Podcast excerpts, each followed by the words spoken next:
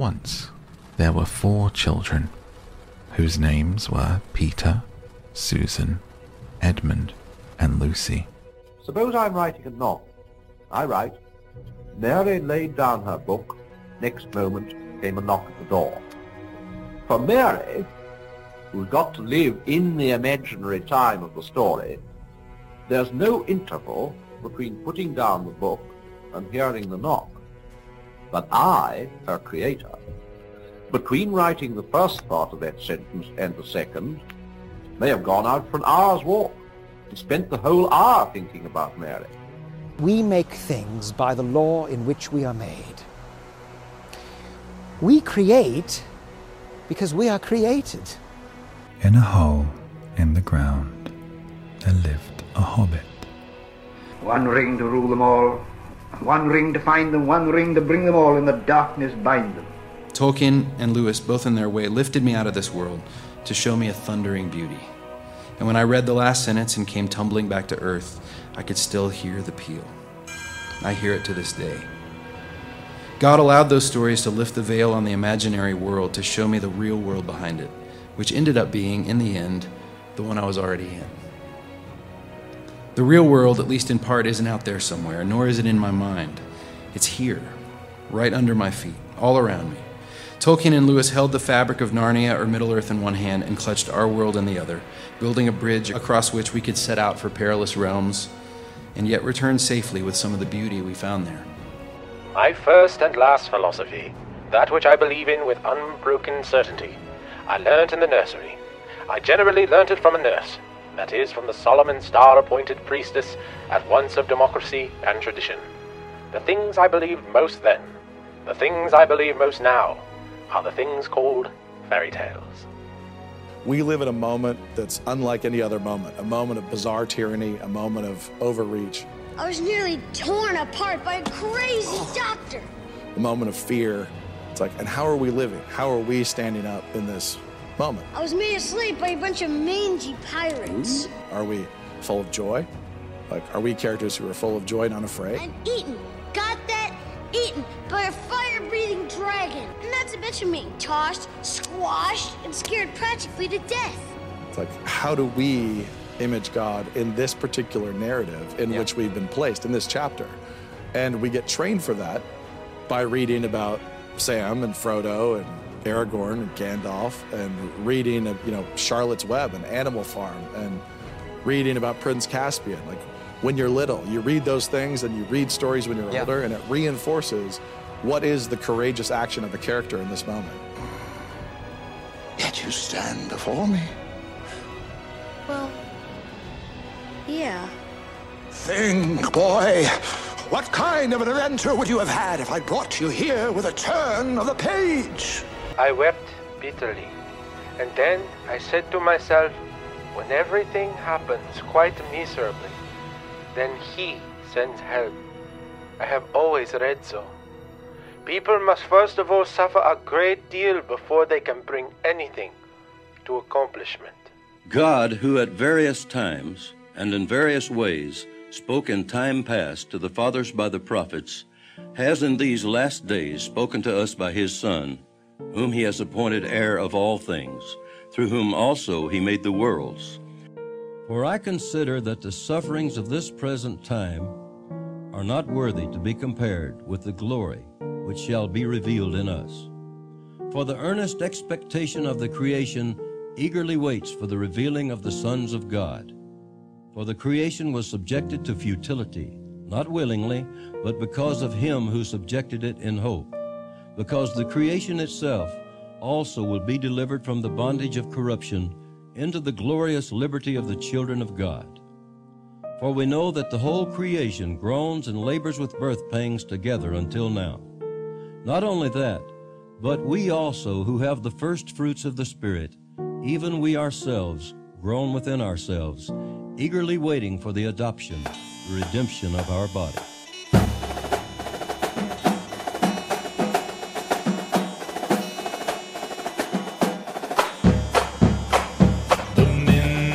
Minstrel boy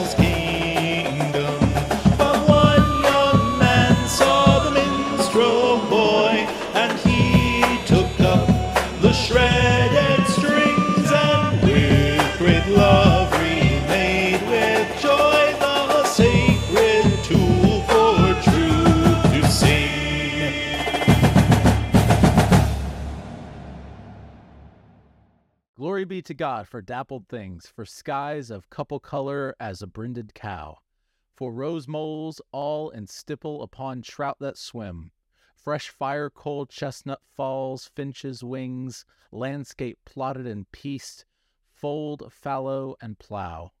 And all trades, their gear and tackle and trim, all things counter, original, spare, strange, whatever is fickle, freckled, who knows how, with swift, slow, sweet, sour, a dazzle, dim. He fathers forth, whose beauty is past change. Praise him. What's up, everybody? Welcome to Poets at War. We are going to be talking about heraldry and iconography and that sort of a thing today. Uh, sort of a broad discussion. Um, I think a lot of people know these things by instinct, but maybe not in depth. Uh, I'm your host, Joshua David Ling. With me tonight are Brendan Sunshine and Alexander Robinson. Robertson. I always want to go Robinson for some reason. You're not Swiss family. Because, you, Uh, because you've seen Meet the Robinsons. Yeah, well, I, I I associate that name more with Swiss Family Robinson and Robinson Crusoe. It's always like an island name to me. But anyway, uh, yeah. So we're gonna be getting to that here, but uh, right now we're gonna be catching up and uh, asking the brief question: What are your expectations for June? But we can talk about anything. We were talking about Apple VR headsets uh, coming out. We were talking about. Uh, uh, all kinds of craziness going on in the brood, uh, questions about nudity, um, and th- their their place or lack thereof, in my opinion, in movies. Uh, what do you guys want to touch on? What do you want to update us on? Brendan, start us off. Oh, okay. To go into me. Yeah. Well, um, I had a uh, wonderful conversation with a friend of mine who she actually published uh, children's books and illustrated them herself, and um, like wrote and illustrated, and then published all of them. Did the whole shebang. Um, and I actually got on a call with her and um, basically picked her brain about the process. And there was a ton of stuff that I didn't know. Like I've got, I still have my notebook here of stuff that as I was talking with her, like need to know, like if I'm illustrating, I need to make know if it's going to be full bleed, meaning the color goes all the way to the edge of the page, or is it not? You know, is there going to be a margin? Um, you know, I needed to figure out what on earth my uh, um, page size was in the program, right? So when I'm scanning in or drawing in program, if I'm doing it digitally, I need to know what the size is. I need to know what the DPI is. Um, I need to remember don't have anything important within one inch of the edge because there's a chance that it's going to get cropped off. Mm-hmm. Um, need to, I apparently, um, and it makes sense now that uh, like I think about it, but a lot of publishing companies have limits to the number of pages, Mm-hmm. not an upper limit, a lower limit. Mm-hmm. You cannot publish a book with them unless it's at least the number usually is 32 pages. The reason why it's 32 is because one sheet of paper in production makes eight pages. Right. And that's four sheets of paper. Four sheets of paper makes 32. Um, I needed to know file size. I needed to remember that, you know, you know, all, all this stuff basically. And so June, you know, you asked, what does June look like? Well, for me, it's going to be working, taking care of my little boy. Mm-hmm. And, uh, and I really want to get this, uh, this book project that I, um, this, uh, it's a ABC book It sounds like that the, uh, watched. Yeah, go ahead. Yeah, if you, if you watch the last broadcast, you know what it is. It's like you have to get like through an hour and a half of everyone else before I even join. But um, I didn't know. I thought you guys were done, but you were still going. It's like okay, cool. Um, it's great. It's awesome. But yeah, so for me, June is going to be like me trying to crank that out, just get it done, because I'd love to be able to, um, be able to have it be a thing for my son and also for my sister's daughter, because she was just born a month bef- a month and a half before Tristan was. So That's excellent. Yeah, I've I've dabbled with books and printing and all that other sorts of stuff, and it always just gets uh, far too uh, either expensive or complicated for me. I, I'm working on my own printing process uh, slowly over time, and I am going to get there eventually, but uh, still got a ways to go. Alex, tell me about what's going on with you and what your June's looking like. Well, um, being a big techie, uh, my June's already been pretty big with the WWDC happening yesterday and all the news that was dropped there. I'm a giant Apple fan, and so that was pretty cool to see all the stuff that got dropped there, software and hardware. All the Android updates. Yes, exactly. Getting all the getting some of the features that Android has had for years. Yeah. Yep. Yeah. Um, but it is what it is. I'm not. I'm not knocking. It them. I'm absolutely not knocking is. Yeah. Yeah, absolutely. It's there, there's a lot of really interesting stuff as far as design philosophy goes that harkens back to Steve Jobs and all that fun stuff. Right. Uh, in Apple. Looking forward in the month, uh, I have a camping trip this weekend, and uh, one of my best friends is back home on leave from Guam. Uh, you met him in broadcast uh, last last broadcast, Alex. So super happy that he's coming back. That's fantastic. Is yeah. Yeah. I, I need. I feel like I need to make the obligatory joke. Do you have thirty books picked out that you're going to read in the month of June? I do not have 30 books picked out. I'm like three quarters of the way through Messianic Character of the American Education System by Rushdoony, and that one's that uh, it's a long book. Did you start that one today? For me, uh, I started it three or four days ago. The day that I finished the last book, that I uh, the day that I finished Albion, I started it. Yeah. So Wow, that quarters the way through. it only oh, it must be a huge book then. Good grief. It's it's a big book. It's like an 18 hour audiobook. Nice. So- Oh, okay. Yeah. Yeah. That that's fantastic. Yeah, I I'm a huge Rushdoony guy. My uh, pastor I grew up under. He um, he was uh, friends with Rushdoony, uh, Joe Morecraft, and um, I just I, I- I think Rushdoony is one of the most slept on authors in all of Christendom. Like I know that he has his you know following and everything, but like it's- it- it- he he really just to me, the two people who really nailed the theonomy argument in general were Rush Jr. were, were Bahnsen, yeah, but uh, that's who most people refer to when talking about Harvard Camp's version of theonomy. Um, but Rushdoony, to be honest with you, I, there's like one thing I disagree with him on, and he actually has like a full sys- uh, ut- utopic isn't the right word, but it's it's the only one I can think of. You know, an ideal system of uh theonomy and what it would look like and i literally disagree with him on like one thing it's it's ridiculous um Is that is that laid out in Institutes of Biblical Law? i believe so Um, yeah, I'm. I'm That's on my to read list. Yeah. So, uh, just spoiler alert: the one thing that I disagree with him on is the eventual return of levirate marriage. So there you go. Um, so I, I I disagree with it returning uh, because it was for Christ, and he says uh, it would naturally return, uh, not something that would need to even necessarily be you know litigated or anything uh, initially, but it would naturally return if these other things were healed. So, yeah, It just moved way up my TBR list. just fascinating little snippets. Well, uh, if you guys are good on catching up, then we can go ahead and move forward on to our main segment. Attention, all Christian writers and creative peoples! Are you searching for a place to share your work and receive encouragement from fellow wordsmiths? Look no further than the Broodcast. Inspired by the legendary Inklings of old, a group of writers who banded together during the Second Great War. The Broodcast is your monthly gathering for inspiration, fellowship, and critique. Join us as we share our stories and support our fellow soldiers on our creative missions. Enlist in the Broodcast community today at joshuadavidling.com slash brood. Travel cyberspace. Serve the greatest cause. Join the ranks of the Brood today. Imagine if you had everything Tolkien ever wrote. Well, you can't have his, but you can have mine. The Ling Lyricanium is $10 a month, and you can find it at joshuadavidling.com slash LL. That's joshuadavidling.com slash LL. Well, gents, we uh, decided on one of our topics being heraldry and iconography. I wanted to get into this partly because, you know, I'm, I'm wanting to talk about the intersection uh, on this podcast, the intersection of, um, you know, uh, uh, our faith and theology, but also our artistry, people who create things and, and understand their purposes. So I have a working uh, definition I'd love y'all's input on for heraldry specifically.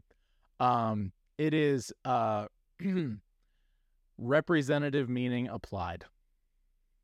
Uh, it's not just color. It's not just you know uh, saying you know this is that and that is this, and I, I'm just arbitrarily putting some kind of you know uh, meaning to something. It's also not saying that if you have the color red in something, it has to mean this and only this, right? Um, so it is it is uh, um, uh, uh, representative meaning applied. Um, I don't think you can have heraldry without ap- application from an artist from an artist, but at the same time, it has to be a, a you can't just arbitrarily say something you know means this or that. What do you guys think? Is that too broad? Well, in, in my completely uninformed opinion, I like it. Okay. Okay, well, uh, here's the question that I've got. What do you mean by applied? Uh, applied, Mm, literally. I, I, I mean, it's straightforward. if we need to go for a definition, we can go for a definition. But Well, okay, let me rephrase the question. What is being applied? what is being applied? Uh, Yes. the, the the the representative meaning. It the representative meaning already exists, but you are okay. applying it. You see what I'm saying? I'm not saying that you are generating it. I'm saying you are applying it. Okay, I, I I have. All right, so what you're saying is a symbol, uh, Yes. and we're going to be very vague here. all Okay. right? A symbol has a meaning, Mhm. and heraldry is taking that symbol and putting it in something specific. Yeah, basically.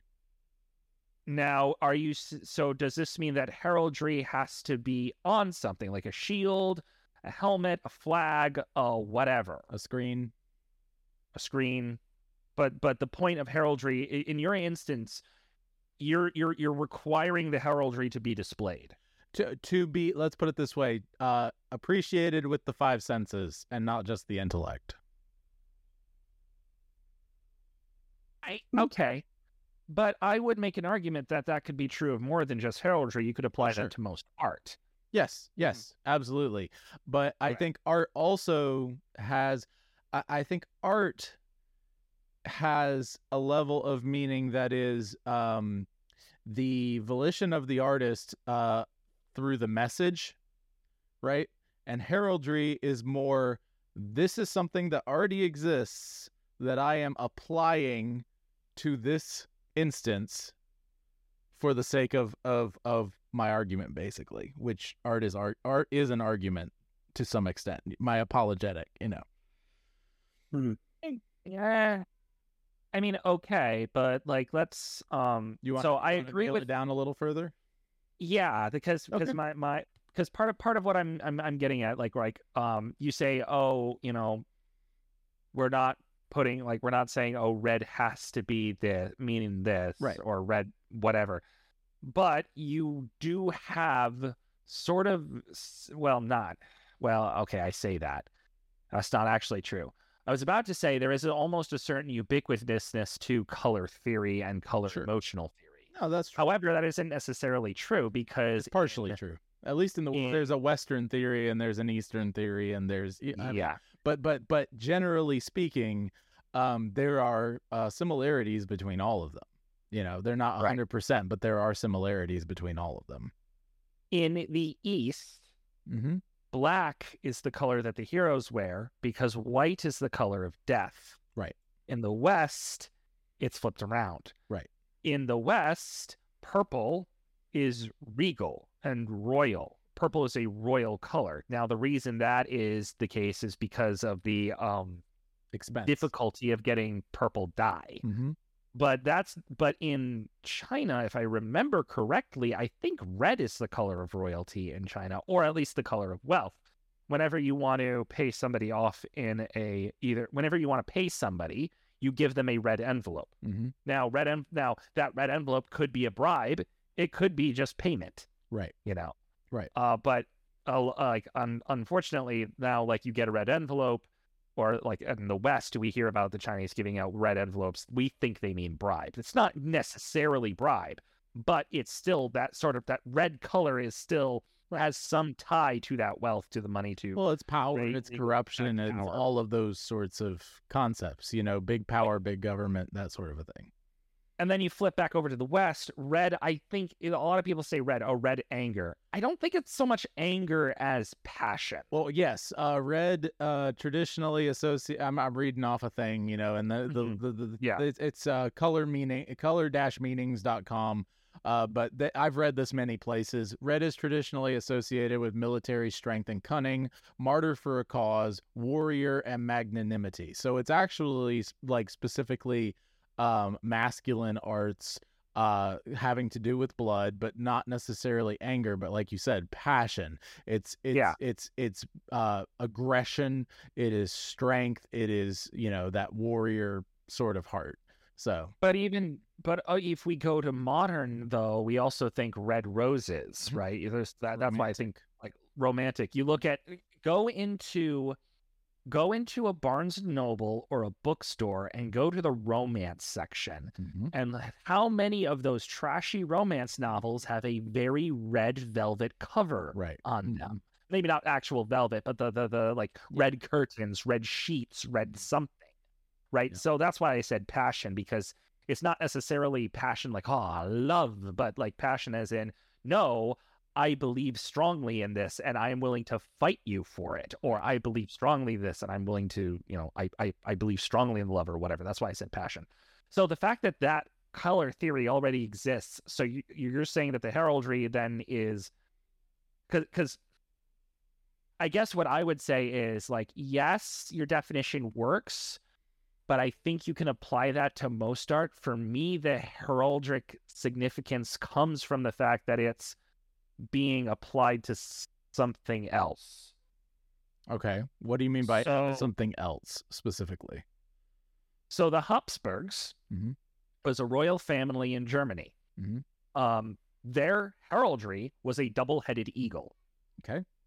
The double-headed eagle had some significance, and the Habsburgs said, "We're going to use this as a symbol of our family." Mhm. So we are taking that thing and we are applying it to our family. We are we are mm-hmm. taking that meaning and putting it there. So I agree that there's an applied meaning, but I think the meaning has to be applied to an external thing specifically. Yeah, yeah. I meant external, so that's good. That's a good nail down. Little bit further, further of a definition. I also think it has to be something that is experienced with the five senses, and not something that is purely like an abstract, not not not a, a supposal or a, or a fable or an idea or even a song necessarily. A song can have heraldic connections to it, but it's it, it's a little bit harder. Um, it has to be through the lyrics usually. Um, you know, it's not something that you can get through like an instrumental piece necessarily, um, in my opinion. Um, but go ahead. Yeah, but then that, but and uh, I really should let Alex talk because I talk too much. But to your point on the five senses, this is where the heraldry comes into play because it's representing something else. Yes. Now we're going to use it. Right. We mark territory. It's on our flags. It's on our shields of our warriors. It's on. It's the family crest of our house. Our ring, our signet ring, has this symbol on it. Mhm. I don't know how you're going to smell a, smell a heraldry, but okay.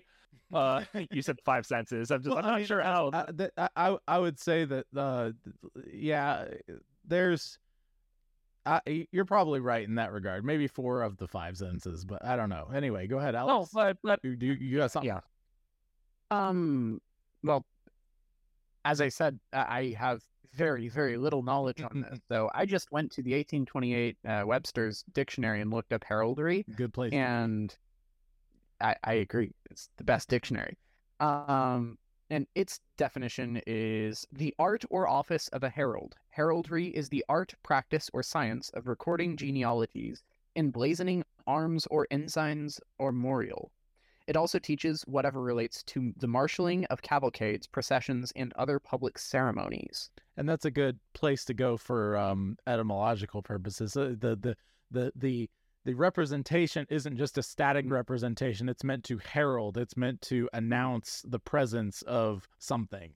Um, Wh- Which I feel like is what Brendan was getting at. Right. Yeah, exactly. Yeah. That that that makes sense. The um, you know, red announces the presence in the West anyway in our way of thinking of a warrior type, you know, um of of of warfare and battle and passion and um, you know, I, I, another thing is McDonald's specifically um they when they were co- uh, uh, I, I remember hearing them talk about it in the movie uh was it The Founder? What whatever? The founder with Um, Michael Keaton. but also I've I've looked it up. One of the main reasons they went with the red and the yellow um, is red, and and a lot of food companies do this.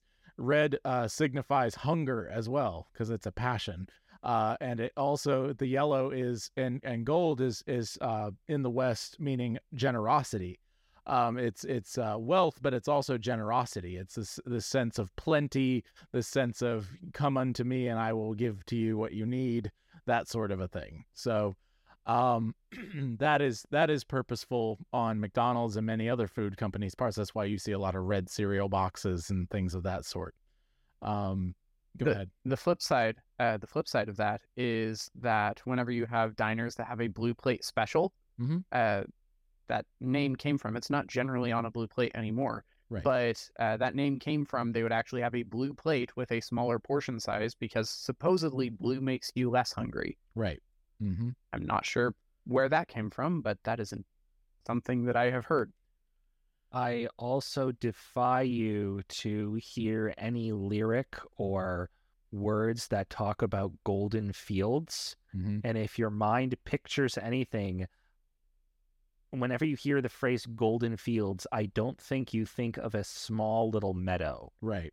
You're usually thinking of a large amount. So that would, Yeah. yeah, that would go back to the plenty idea. Mm-hmm. Yep. Um, one color, I, I'm big on the colors, as you guys know. Everyone who's listening, and Brendan and Alex, I've had many houred conversations with you all on colors. Um, but the uh, uh, one of the ones that I wanted to touch on briefly um, was black in the West because I think it's a very interesting color um, when it comes to uh, the way we look at it. It's been used lots of different ways. Obvious one is like death, that sort of a thing. That's why it's associated with bad guys. But it's also associated with grief. You think about funerals, right? Uh, it also is uh, associated with wisdom and prudence and slow of you know slow of speech, slow of thought, like slow of thought, as in like thinking through things. It's also connected with uh, constancy, with remaining constant in in sort of an inevitable way.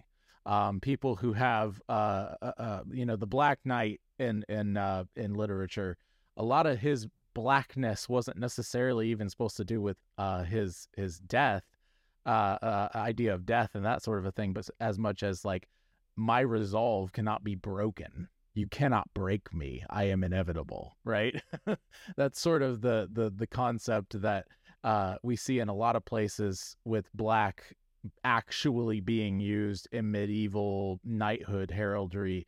Uh, when you see black, you know, you got the Hospitallers used white and black um, and there were other uh, groups that did use black as well. And the point was um, death and being around death, but also constancy. Like this is a constant mission.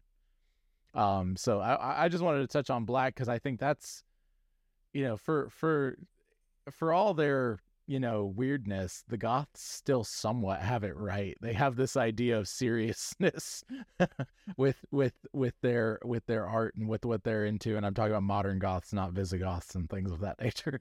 um, but like modern Goths actually do have this complex understanding. Uh, not all of them, of course, but I'm saying ones who actually take it seriously and take their aesthetic seriously. Um, of of what it means you know? Uh, it's not always just death. It's actually um coming to grips with the inevitability of reality um and and and that sort of a thing. So i wanted to just point that out. Um but yeah i i it, if you guys have stuff on that great. Other guy otherwise i guess we can move on to some other examples of you know um where we see this previously and in mo- uh, and in modern days. The the only thing uh, the only thing that I can think of is is the constancy thing the reason why like nuns' habits are black? I believe so. I believe that's a a symbol of their perpetual uh the, the perpetuality of their oaths. Um if I remember correctly. Right. And now we get into where things get interesting as to how stuff has changed, right? Because Mm-hmm.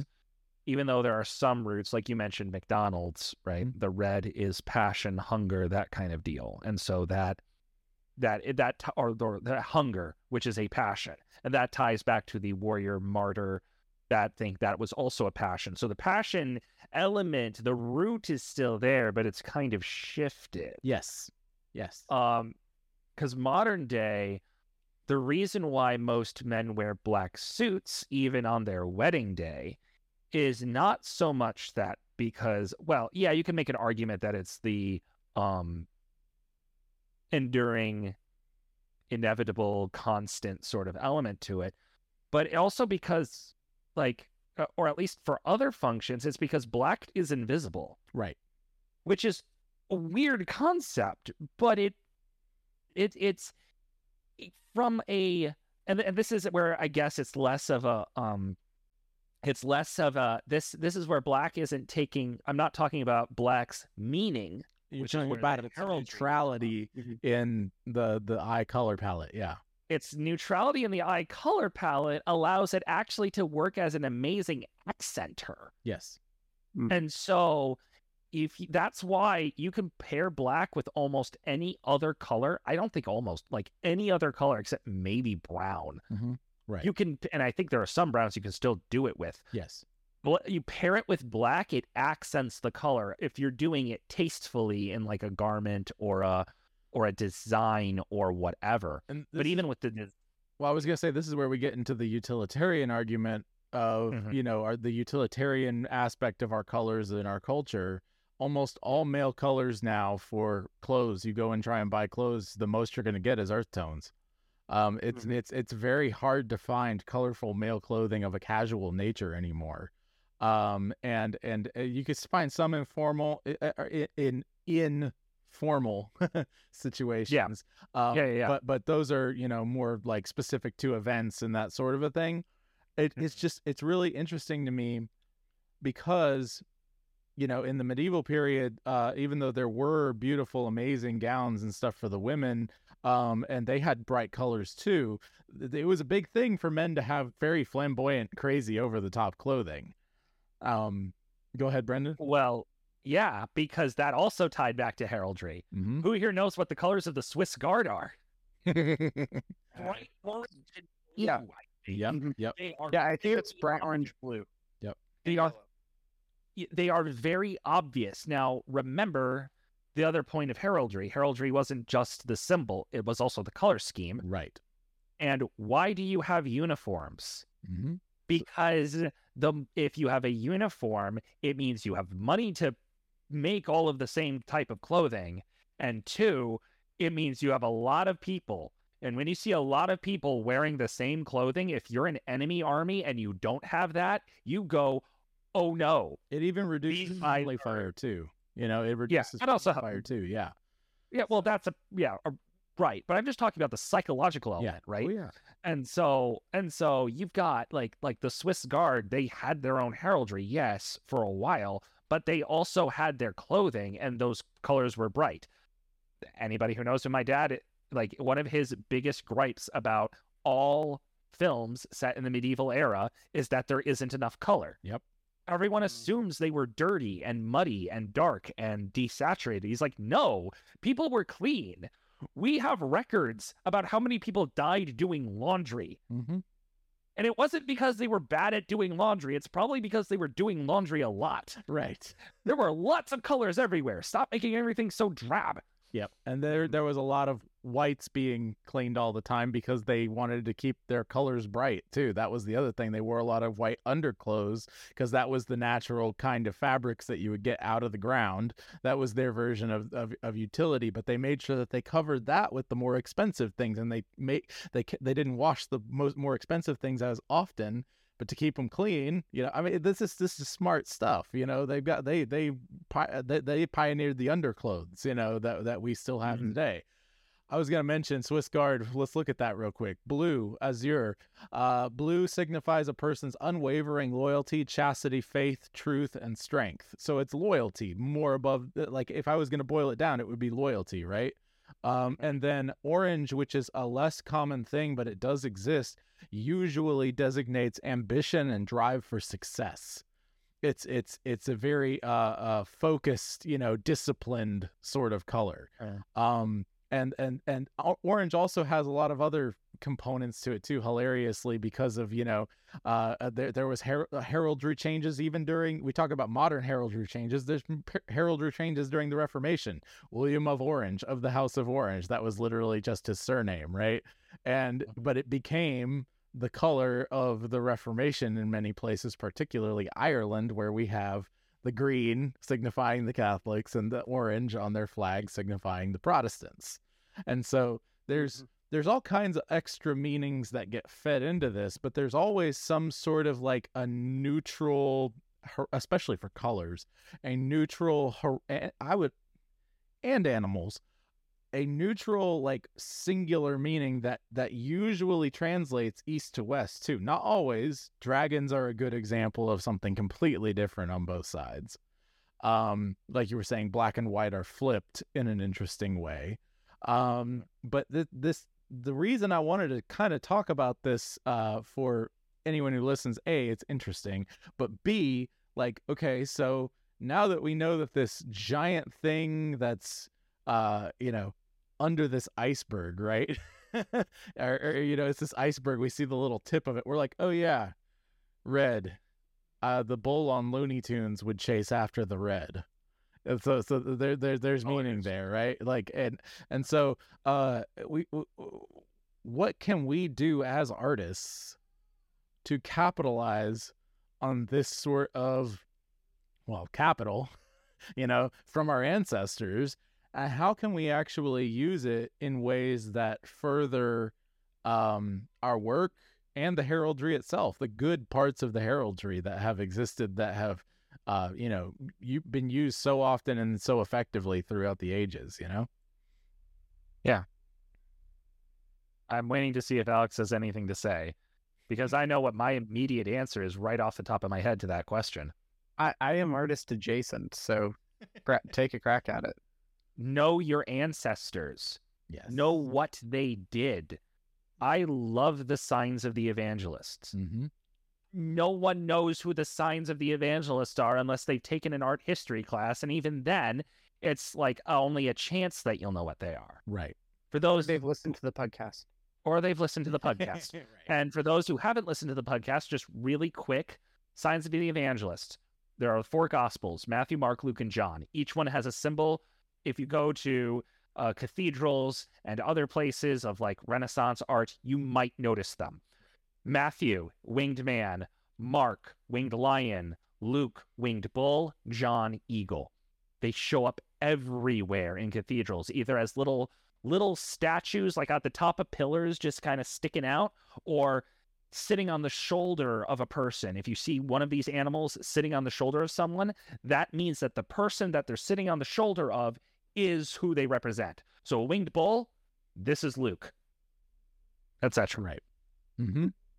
Yep.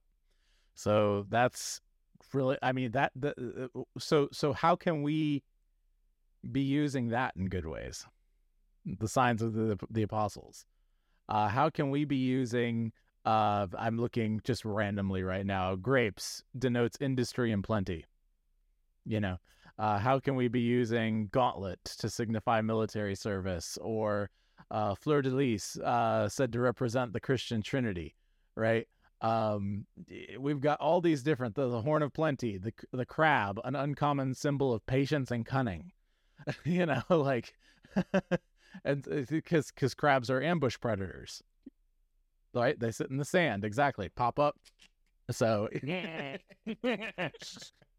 um but I, uh, yeah i mean this is this is fascinating stuff and like um you know i ha- i have my ways that i use it but i'm interested to hear you guys' take and what would be a proper use what would be an improper use of this kind of knowledge or what are some examples we still see you know we mentioned mcdonald's but like yeah well logos are modern heralds yes heraldic things so do better do better than that. the, and the people who make logos get that. Uh, the example that I would bring up is the original Apple logo. As I said, fan of Apple. Um, the original Apple logo after the Isaac Newton one, the the super intricate one that says Apple Computers Inc. on an arch on top, uh, the one that everybody knows, the rainbow apple. Right. Uh, the reason they have the bite out of the apple is to symbolize the uh, Eve's bite from the apple in the Garden of Eden or fruit in the Garden of Eden, uh, and the the lust for knowledge is what the designer said, mm-hmm. which is kind of interesting. That's not a Christian way to do that. No, it's not. Which makes it which which makes it hard to like Apple. Um, and the rainbow that they had was not a perfect rainbow. Right. It had the colors switched up. Right. In places. And it did that to represent anarchy and fighting against the system. This was 1984, right? Whenever the IBM ad came out. Right and they got it and you can look at it and it's still super iconic mm-hmm.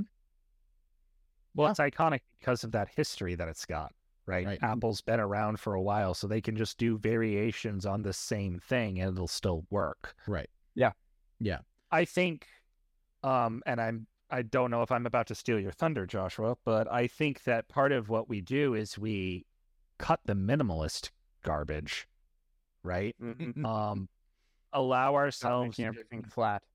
Stop making everything flat. Stop making.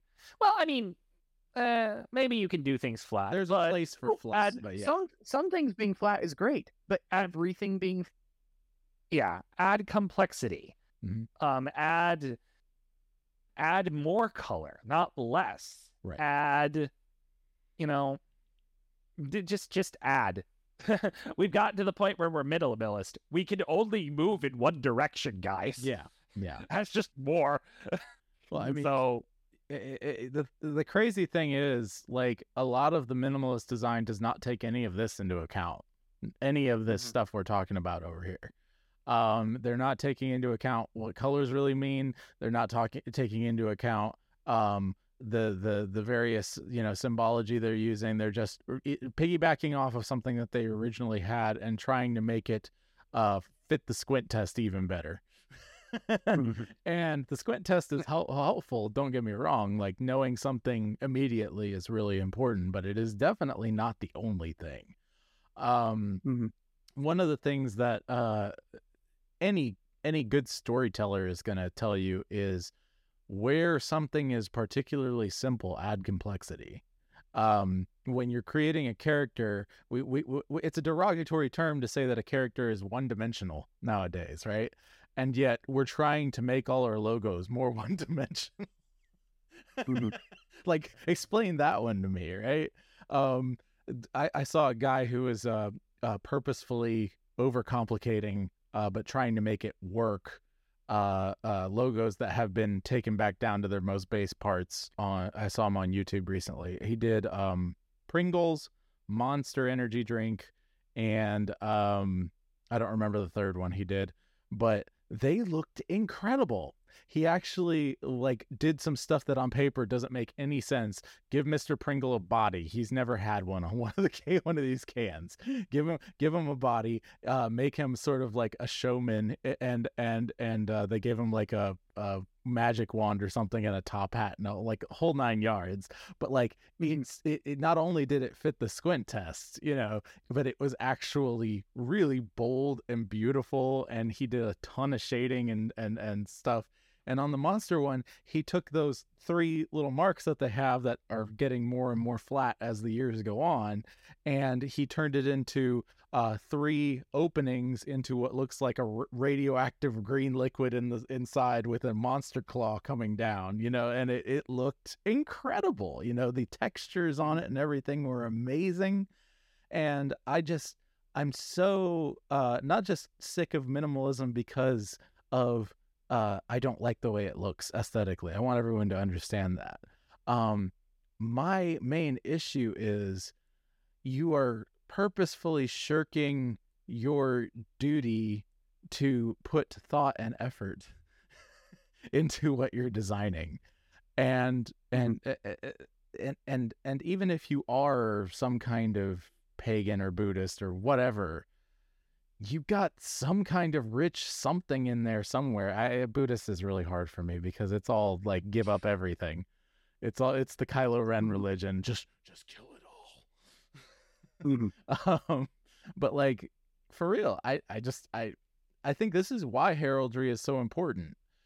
It ties us to our past, but it also like points us to what to do with all these colors and creatures and I don't even know what an escarbuncle is right off the top of my head, but it's a symbol of a leader. It was a series of clasps and bolts that strengthened the shield. Okay, so it told me. Okay. All right. Um you know, there's there's so many things like this that that eh, eh, all the, all this stuff was just fraught with meaning one way or another. You know when you and, and this isn't just something that you know the medievals created you know this isn't just something they thought up they got it from what they observed in nature and wrote it down.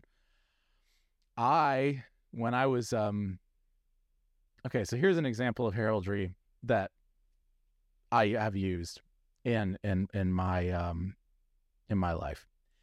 You know we had the dj business growing up. I've told you guys about that many times. My dad ran a mobile dj business for kids for birthday parties and that sort of a thing when we first started doing it, we kind of just wore like casual polos and jeans, and that morphed into dad wanted to be more party, more like, you know, because we were doing more dances where they'd have to follow us, and he wanted us uh, us to be more visible. So we moved to like Hawaiian shirts and that sort of a thing, and that's sort of your typical DJ thing when you really think about it. Um, but then I said, no. I said, Dad, let, let me design something. He said, I'm, I'm going to look at whatever you give me um, and I'll decide.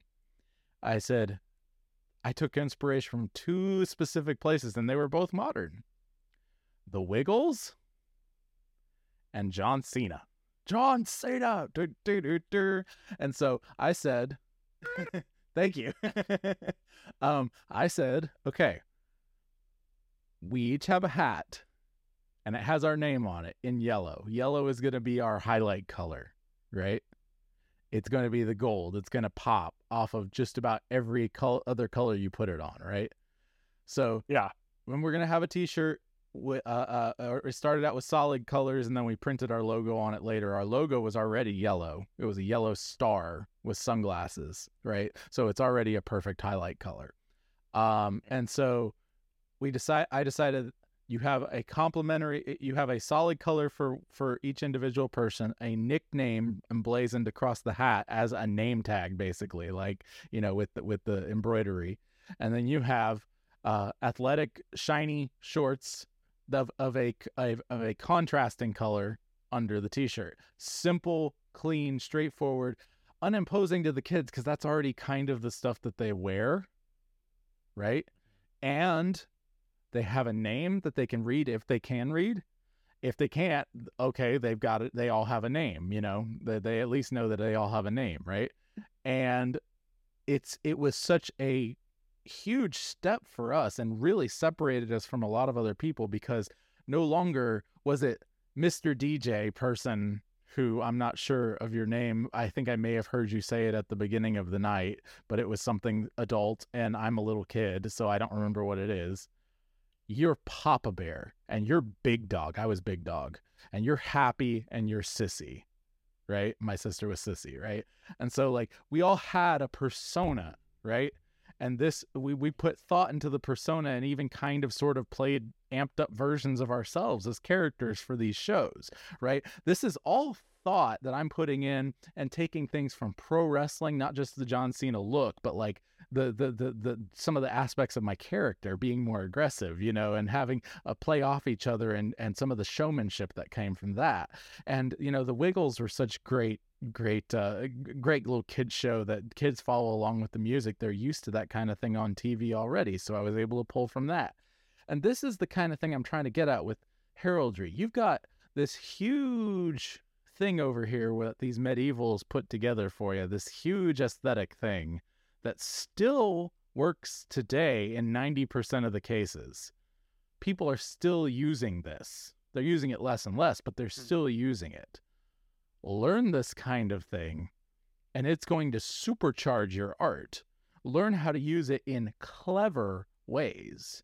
Don't just sit there and be like, "Oh, I'm uh, I'm gonna throw uh, a a uh, a fox in here, emblematic emblematic of intelligence and refusal to be captured." Okay, so I'm just gonna you know immediately make a character who you know he's gonna be a fox straight on the surface. That can work, Robin Hood um it, it can work you know in in certain places but try to think of clever ways to be putting this sort of thing in here right um a character is having a hard time right and they go out on the deck of you know their house and you know i'm thinking like a modern kid in you know early 2000s emo kid my parents don't understand me you know that kind of a thing and you can have i'm just scrolling through picking something uh he's like but i gotta keep going on and he sees a hedgehog come out of the forest an ancient symbol of cunning and perseverance. You know just uh, that might not work but at least you're trying to be clever you know what i'm saying? You don't have to be that level of pretentious either. You can you can pick and choose where you're going and just try and make it work. Experiment. That's a huge part of art. What are you saying alex? Uh, two thoughts. The Mm-hmm. the first thought that I had was, depending on the type of film, there are some types of movies where you could absolutely just have the hedgehog fall from the sky and hit your main character in the head. Yep, absolutely. I like that. And then that that immediately brought me to Wes Anderson.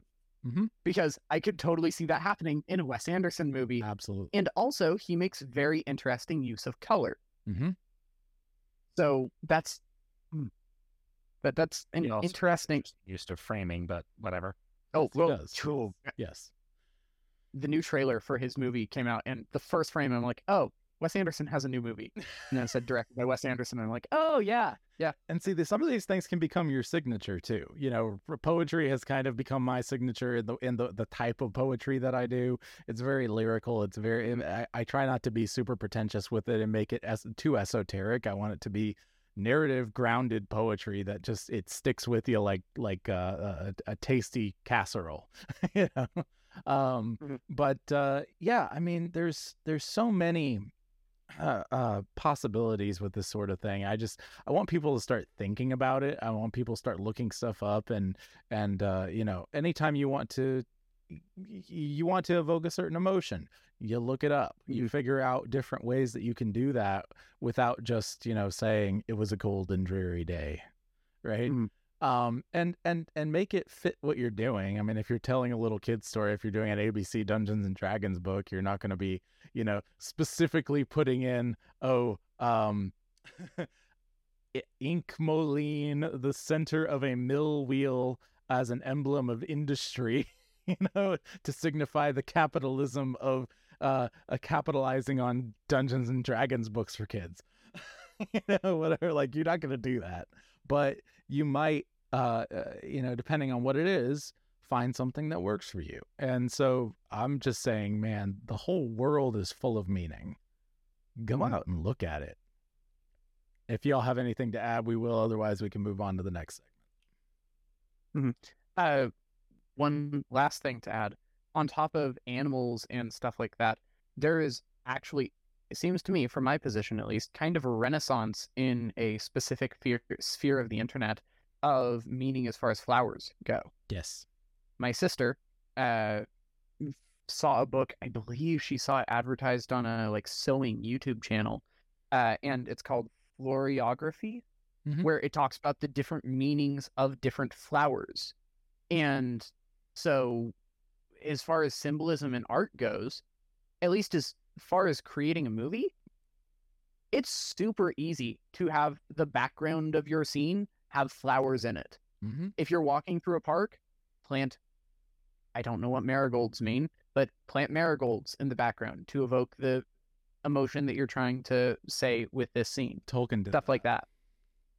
or or or or if it would be easier to do it in a garden like at home rather than going out and planting flowers in a park if you're have to film on location Fair enough. Yes. he peered between he peered between the hemlock leaves and saw their uh uh flower uh he peered between the hemlock leaves and saw their wonder flowers of gold something like that upon her mantle and her sleeves and her hair like shadow shimmering. Yeah it's it, like the hemlock is is a symbol of the fact that the, like them meeting each other is going to lead them to their death and their doom because hemlock is poison you know?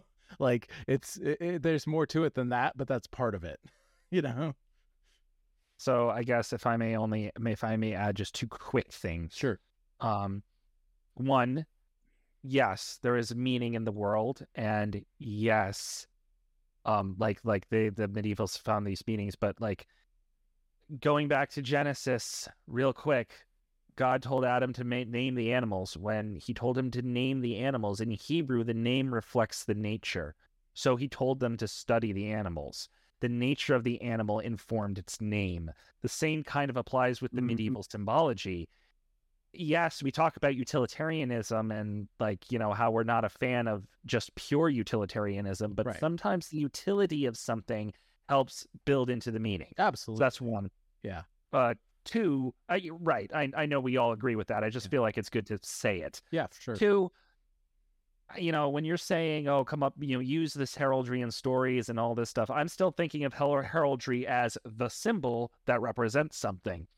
Mhm. So make, and I mean, make better heraldry, mm-hmm. make better logos.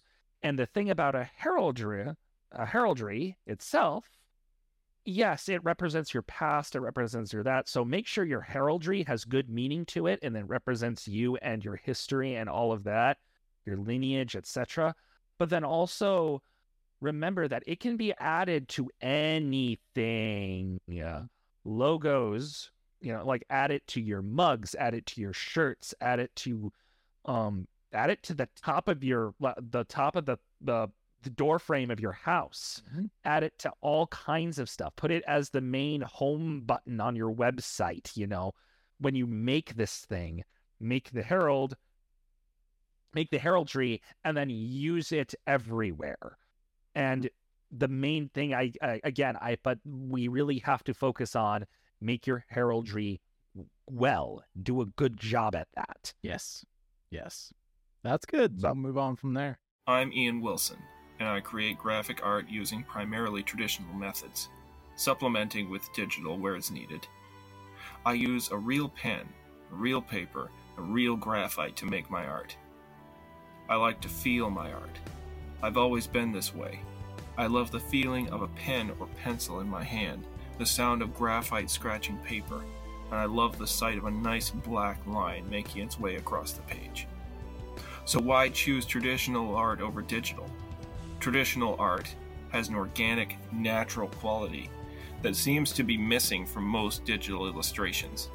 The illustrated books and comics that were made in the days before digital have an excellence and staying power that is just as vibrant now as it was decades ago. These are the stories that stay with you Dr. Seuss, Winnie the Pooh, Where the Wild Things Are. People still read these. I'm currently working on my own graphic novel series, Legend of the Swordbearer, and I've also had the privilege to draw graphics for two motion comic series, along with illustrations for a small magazine, Logosophia magazine, and various book covers. Don't let traditional art fade into the dust. Help me keep it alive. You won't regret it. Visit my website at ianthomaswilson.com. The brood's been interesting lately, guys. That's an understatement.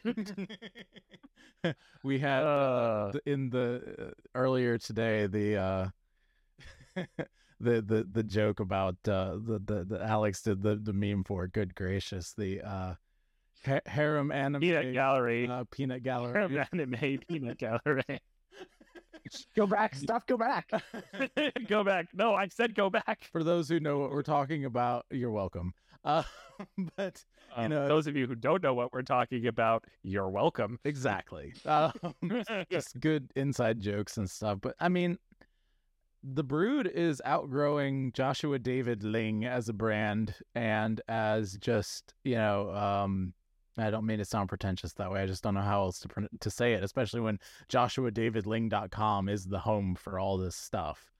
Um, I think doing it with my name made it made made more sense because it allowed me more room to experiment. This is just Joshua doing his weird stuff, and I don't think that brand is going away or anything. But I feel like the babies are growing up and they're leaving the nest, and I need to start making sure that they have a place to go. Um, uh, the baby brands of Poets at War, uh, particularly, and the Brood uh, I think are are further along. I think Poetry for Warriors is still a ways off. That's the newest of them all. Um, but as far as all this stuff goes, and I know it's just, but we talked about heraldry, we talked about brand, we talked about iconography. I don't want to be too precious about these things and talk about them as if they're not the things that they are, that they're something in a vacuum, you know. They're not. But like I don't know, both functionally, uh I'm seeing things move more toward Discord. I'm I'm really excited about the stuff that Alex has done in Discord. For those of you who haven't checked that out, joshuadavidling.com slash Discord. That's a redirect uh, that can take you to the brood and you can join up there. Um, we've had a few people join up recently. Um, but I just don't know like where if things need to change, when things need to change. And I figured like putting it out there for people who listen uh, is always a good idea and who actually take part uh, in the brood, but also just brainstorming with you guys. You guys have really, you know, helped me and taken the reins of some of the ownership of this stuff just by helping me record twice a month in this variety show format. Um, we've been, you know, good friends. We're generally on the same page about most things, but we have just enough variation that I actually feel like we're getting places, you know, in everything that we put our mind to as a team. So it's like, okay, what do we do about this? Am I crazy for seeing it kind of spilling out over the edges, or am I right? You're not crazy, or I should say, this isn't a sign of you. This is not a sign of you being This is not a sign of your craziness. We know you're crazy, but this is not. You you're still in touch with reality on this point. I think We're all a little crazy here. We're all mad. we're all a little mad here. There you go. Mad here. There we are. Yes. Uh, the uh, Alex, do you have anything you want to say before I jump in because I have a tendency to dominate conversations. Yes. No, I'll, I'll, if I if I think of something, I will interrupt you. So I think that oh, please do. By the way, do you have my permission? I know I don't need to give you permission, but please interrupt me. Um, I think you're right. It is spilling over. I still think you're the core. You always will be the core. Um, whether or not you want to shift the domain, like get a new domain and have people who type Joshua David Ling get redirected automatically to that domain. Um, if you want to change it to like thebrood.com or however you want to organize it or whatever, uh, you know, because you like, as far as I'm concerned, that's aesthetic, right? Right. How you your your name, your brand, your whatever. That's all aesthetic stuff.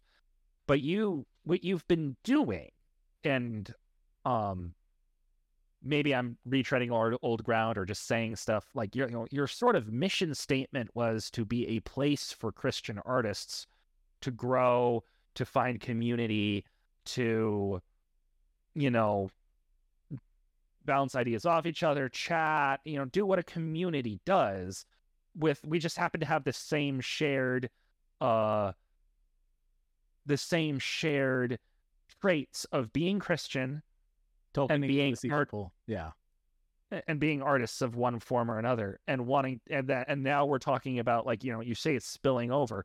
I'm thinking about Sarah and Logosophia. Mm-hmm. Um, Ian, he has his trailer somewhere in in the you know uh in the in these in these episodes his trailer pops up um you know we have these i'm trying to do something um you're doing your all of your stuff you're leading by example functionally right so i don't think that it's I, I mean you're still the core you're still the thing that should be like the root center and people go they see you and then they go oh and see all these other things but if you're if you're concerned about trying to about the aesthetics whatever that's like a huge topic that would right. take like probably months of right. talking about to nail down mm-hmm. Mm-hmm. but um like things moving toward discord having options like direct links to logosophia and seeing all of those articles and stuff like like it is spilling over like the fact of the matter is i've been reading more of i've been looking at her site more mm-hmm. because of you right. i didn't know about her except through you right and so i think to a certain degree while you definitely have your own, own brand and you are the core and you've got your poetry you've got your poetry bricks you've got your stories you've got your guardians of atlanta the space thing you've been working on and all of that, you're also serving as a gateway to a larger hub world almost. Right. Where each of us has a tiny little door that we can go up and and and people can come in and enter and look around and see. Right. You're almost like a Ren fair for us in a way, you know. Fair. Mm-hmm. you are a one man Ren fair that happened a one man digital Ren fair or or or or convention or right. something, right? Yeah, yeah. So so so when when it's spilling over, I think that's what you're talking about is that sort of being a gateway to others. So you're, you're still your confederacy principle of this sort of thing is actually better than uh, trying to. Uh, the only thing I'm concerned about is something like, um, you know, uh, uh, I won't say who I know this from and whatever else because I was not directly involved, but um, Wretched with Todd Friel is a show that can only be Todd Friel, and it's only ever Mm-hmm. Todd Friel. Todd Friel goes, Wretched goes. I don't want what I'm doing with the brood and with, you know, the, the the other stuff that I'm connected to to be like Joshua goes everything else goes. You see what I'm saying? Like um and and so that's the thing that I'm actually more afraid of than anything, but it sounds like you're saying this is far more of a confederacy and that's a good thing. This is much more of a loose grouping of artists um it it because andrew peterson went the route of you know uh, him and his buddies uh went the route of creating the rabbit room. Andrew's sort of the spokesperson for the rabbit room and a couple other people but mainly him. Um and like they have the rabbit room as its own thing. That seems to kind of be where our brood is. But if you're thinking in terms of the avengers and I'm Iron Man, I guess, in this situation, you know, sure, whatever. Then like, okay, uh, what, uh, uh, do, is it is it do we need a Marvel Studios or is it cool just letting whoever's doing what they're doing make their own movies in the sh- in this shared universe? I'm liking the idea of having everything that broad and that you know, um, uh, uh, it's it's it's different. And there are a few places where I see that happening. One of the ones that's an example to me is all the people kind of surrounding Jonathan Young on YouTube, um, who does uh, you know Colm McGuinness. I know you know Colm McGuinness. Yeah, yeah, yeah, yeah. John, John, he got kind of famous partially through Jonathan Young. Jonathan Young's one of these guys that did like the Disney covers, and that's how he kind of got famous, uh, metal Disney covers and stuff. But he does a lot more stuff, and he's an amazing artist, right? Um, and and he and Caleb Hyles are kind of like the two high end kind of guys, and they collaborate with each other and they cross over. But there's there's no like they they didn't start their own record label or anything. Um, so like is that kind of what you're saying that this confederacy idea is actually working better and probably the way the world's going to go because that's kind of what i'm hearing I what I'm saying. Oh, Alex, go go go. ahead. I, I, I, I'm not sure that uh, Brendan is saying that, but I believe that. I, I, I think that that is absolutely where the world is going. I think that decentralized is definitely the way that the world is moving, even with the emerging technologies. Uh, cryptocurrency may or may not take off, but blockchain is the future of all of the internet in all likelihood. Yeah. That's all about decentralization. So I would I definitely believe that decentralization is the way to go. Well, you know I'm And no Marvel Machiavellian. You know I'm no Machiavellian. so exactly. And, and your Marvel analogy just makes me more convinced of that point because we've seen what happened to Marvel Studios. And now I'm sad. But Well, go, Brent. Um, I don't like the Marvel analogy, partly because I'm not a fan, as big a fan of superheroes. I would prefer to think of it more almost like a Knights of the Round Table, okay and you're Arthur. okay Your analogy is better. The point of a round table, of the round table, was that all of the knights were equal, right? And when Arthur was sitting at it, he was theoretically on par with them. right But he was still their king. right and they still swore fealty to him. I'm not saying that we as Christian artists are swearing fealty to you, but my point is you are in charge, at least of this place for now, but each of us does still have the freedom to be able to do this, and we still should be respectful to each other and each other's work. Now we will have our spats. Yes, me and Ian have spats. Me and Ian have way more than we reasonably should, but we have spats. Um, I, I say that I, I can only remember really one. I think we agree more than we disagree. But yeah. the point is, like, we will disagree with each other, but like part of the like, but we're still there to support each other, and we're meant to build each other up. right I think maybe from like if we want to talk logistics, it might pay to have the brood. If you want to call this a brood, if you want to keep that branding, I do. Um, have the brood be its own thing. right You are the head of it still, but your stuff is not exactly. It's not oh separate entirely, but like the brood is like like almost like again. I I'm thinking of like I mean, I'm picturing Warframe because I played that recently, but I'm thinking of like a hub, literally just a central room. That is the brood. It's just this room, and we all have our own little doors. Your door just happens to be bigger and shinier because you were the one who started this thing, and so therefore you should have the bigger and shinier door. right right okay I, I- you you paid me a uh, uh huge compliment and part of that and i just want to recognize it with a with a joke um brendan are you saying that i am the um soldier poet king anyway Just because a watery tart throws a sword at you doesn't make you a king. exactly right there you go But Oh, yes, boy. you are a soldier poet king in a way. there you go well Alea Lor. My my kids that song and they they get like really hyped for the the tempo change up the up up tempo change bit yep and they mm-hmm. they act like it's a, a freaking dubstep drop it's hilarious mm. kids be kids. Oh, I love I, I do the same thing. It's not just kids, unless I am. A You are a kid. Come on now. Okay, We're all kids. We're all kids. We're all- way, shape, or form. There you go. Father Abraham had many sons. Anyway, um, yeah. Well, I think that pretty much covers what we were going to talk about today. So, uh, the next episode is going to be uh, on the topic of Star Wars. Why? I'm not sure, but these guys wanted to talk Star Wars, and I am more than game. So You wanted to watch talk Star Wars. I'm just sitting here going, okay, what's gonna happen? I want to watch the fireworks. I don't. I- well, I think we're we're a little bit more kind than most Star Wars fans, so there's that. But uh yeah. So, um with all that being said, everybody, be your family's bard. Do not turn to the right or to the left, and the Lord will be with you wherever you go. We'll see you next time in the trenches on Poets at War.